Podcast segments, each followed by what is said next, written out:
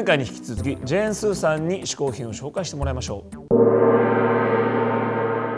こんにちはジェーンスーです。私がですね次にご紹介したい嗜好品はブローチなんですよ。でなんでブローチにはまってるかっていうとハマってるってダサいなさっきも言っちゃったけど。なぜブローチに今私が夢中になってるか同じだ。かっていうとですねもうね40を過ぎてもう考える力がどんどん少なくなっていったんですね。で30代の時女の先輩たちはみんな40過ぎたら楽になるよって言われてておっしゃる通りで40過ぎたら本当に女性として生きるのは本当に楽になったんですけど仕事が忙しくなるっていうの誰も教えてくれなくて30代より40代の方が仕事忙しいなんて本当聞いてなかったんですよ。ただ私の周りもみんな友達も忙しい忙しいって言って。40代の方が仕事忙しいなんて聞いてなかったよわーって怒ってる中でどうしたってやっぱ一日のうちに決めなきゃいけないことが30代よりは増えるわけです。ポジション的にも少し上がってる人もいるし私みたいにラジオをやってて生放送を毎日2時間やったりとか書いたりとかでなんやかんやで頭の体力というか脳の筋力みたいなのが衰えてきて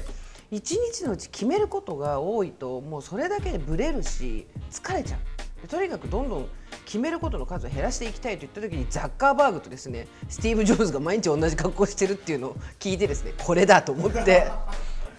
私も毎日同じ格好すればいい。女性は特に朝起きて髪の毛をやったり顔をねあの綺麗に洗って化粧をしたりとかまあ私化粧はほとんどしないんですけどあと洋服をどう着るとか男の人に若干時間かかるんですよ。であと決めなきゃいけないんで頭も使う。お昼何食べるかももう決めたくないんです。他に決めなきゃいけないことがたくさんあるからでじゃあどうするかって言ったらもうとにかく洋服をモジュール化してジーンズ3本で、えー、ユニクロのセーター何枚とかっていうのを決めちゃったんですこの冬は。本当楽で制服みたいに上と下目つぶって何取って着てももう絶対にパキッと決まるっていう格好で生活を始めたんですがそうすると、まあ、困るのがですね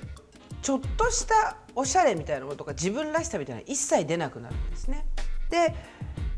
かといってじゃあそこで首に何か巻いたりするとやっぱこれ素人が一番失敗するやつじゃないですか首の周りに柄物を置くっていうのは。でこれはやっちゃいけないなと思っていろいろ考えた末に、まあ、ここで小木ママが登場するんですね。で小木ママがいつもここにブローチをつけてるのを見てスティーブ・ジョブズミーツ小木ママだと思ってでバッジとかつけようでもやっぱり昔持ってたピンバッジとかつけたんですやっぱちょっとおばちゃん無理してる感じというか若作りっていうかなんだろうねイランカジュアルみたいになっちゃってじゃあどうしようっていうんで考えていろいろ考えてはって見たらですね実はこういうブローチみたいなものが刺繍ブローチとか何がいいって本当に何毎日何着てもいいんですよ毎日何着ても全然よくてただひたすらこう胸元にこうパッとつけるだけパッとこういうふうにつけるだけでその日の雰囲気が変わる。でこれまた上変えれば別のこの同じブローチでも印象変わるしでちょっとねその今日は雨降りそうですよみたいな日はこういう雨がですね雲の下に降ってそうなのをつけるとまた印象が変わるということでまあ完全なる自己満足なんですけどこうやってブローチをつけることでファッションを変える。でそうすると朝目つぶってとにかく手になしたものを着てで洗面所に行ってバッジをとかブローチとかをバッとつけるっていうのでもう完了。すごい楽。ちょっといつもより気合を入れた方がいいなっていう時は大きいのをすればいいってことが分かったですね。こういう大きいのをするとワンピースと黒のワンピースとかでもこう目立つ。あとこれはずいぶん前に友達からもらった県境ブローチって言ってどっかの県の県境になってるんですよ。分かんない。どこだか分かんないですけどとりあえずつけとけっていうので。でこれをやると自分のおしゃれが、まあ、とりあえずおしゃれとは言いませんけど着るものの方向性がなんとなく定まる。あのあのブローチの人って言われたらもう閉めたもんだと思ってるんですけど。私はすごく利用してるのはいわゆるクリーマとかそういう手作り系の人が自分で作ったもの創作物を売ってるサイトっていうのがアプリで結構クリーマとかミンネとかっていうのがあるんですけどそれでガンガン買ってます。これもそうだしこれもそうだしこのこれなんか1回なくしちゃったからもう1個買ったし一般の人とですねやり取りをしてお金を振り込んで送ってきてそのやり取りもまた楽しだったりしてですね。おすすめですねブローチ。あのこれは道でおばあちゃんが売ってました、えーというわけで今回 J スが紹介した嗜好品はブローチでした。ジェーン・スーさん2つ目の嗜好品はブローチでした続きましてアンカーマン小宮山雄飛がおすすめの本を紹介する新小宮山書店のコーナー。今日の本は何ですかい？さあ本持ってください。おー来た。今回もまた iPhone ですね、うん。えー楽になったねこれね。えー、楽しみですよ。裏返すのが。買うとね楽なんだよこれ。というわけでね今回も電子書籍ということなのはいはいはいはいでこちら iPhone で出てきてますけども今回紹介するのはですね、まあ、映画にもなりました。うんうん「ゴーンガール。おー話題作ですね」見たでしょ？まあ見ましたよ。いやーちょっとこれだ難しいんですよね、うんうんうんやっぱ言っちゃダメでしょ？言えないです言っねちゃダメだから難しいんだけどまあすごい映画じゃない。うんうんうん。ゴーンガール。で僕も映画から見て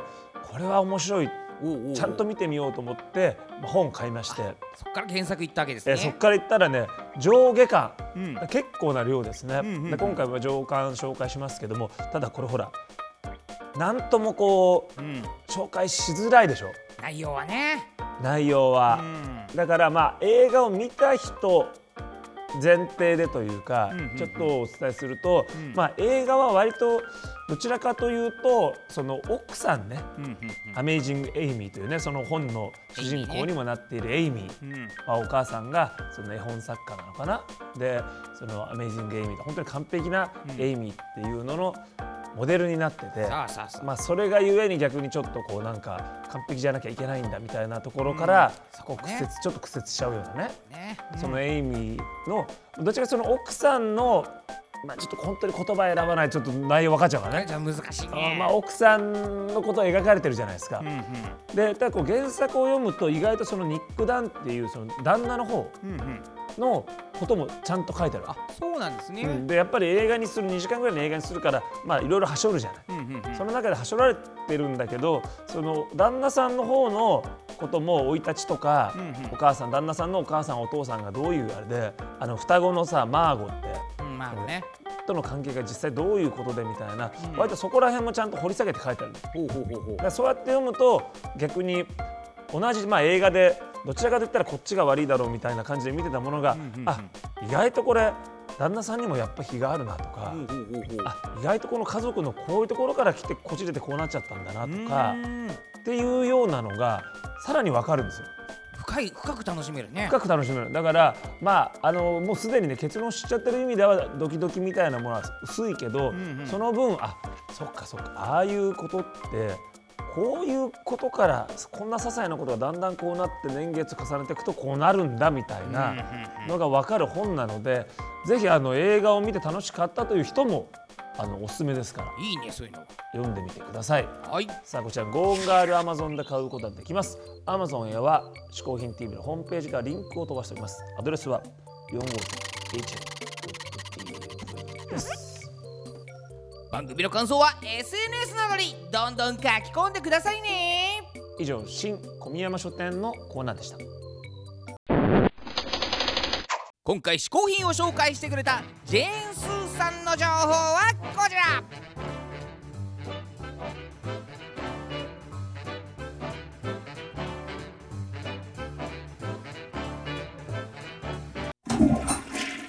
毎回ゲストを日本古来の嗜好品こけしにしてしまうというこけしマシーンのコーナー本日のゲストジェーン・スーさんをこけしにしてみます。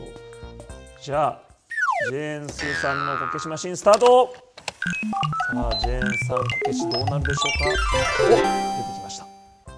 あなんとなく雰囲気。いい感じじゃないでしょうか。ジェーンスーごけし。ゲットだ。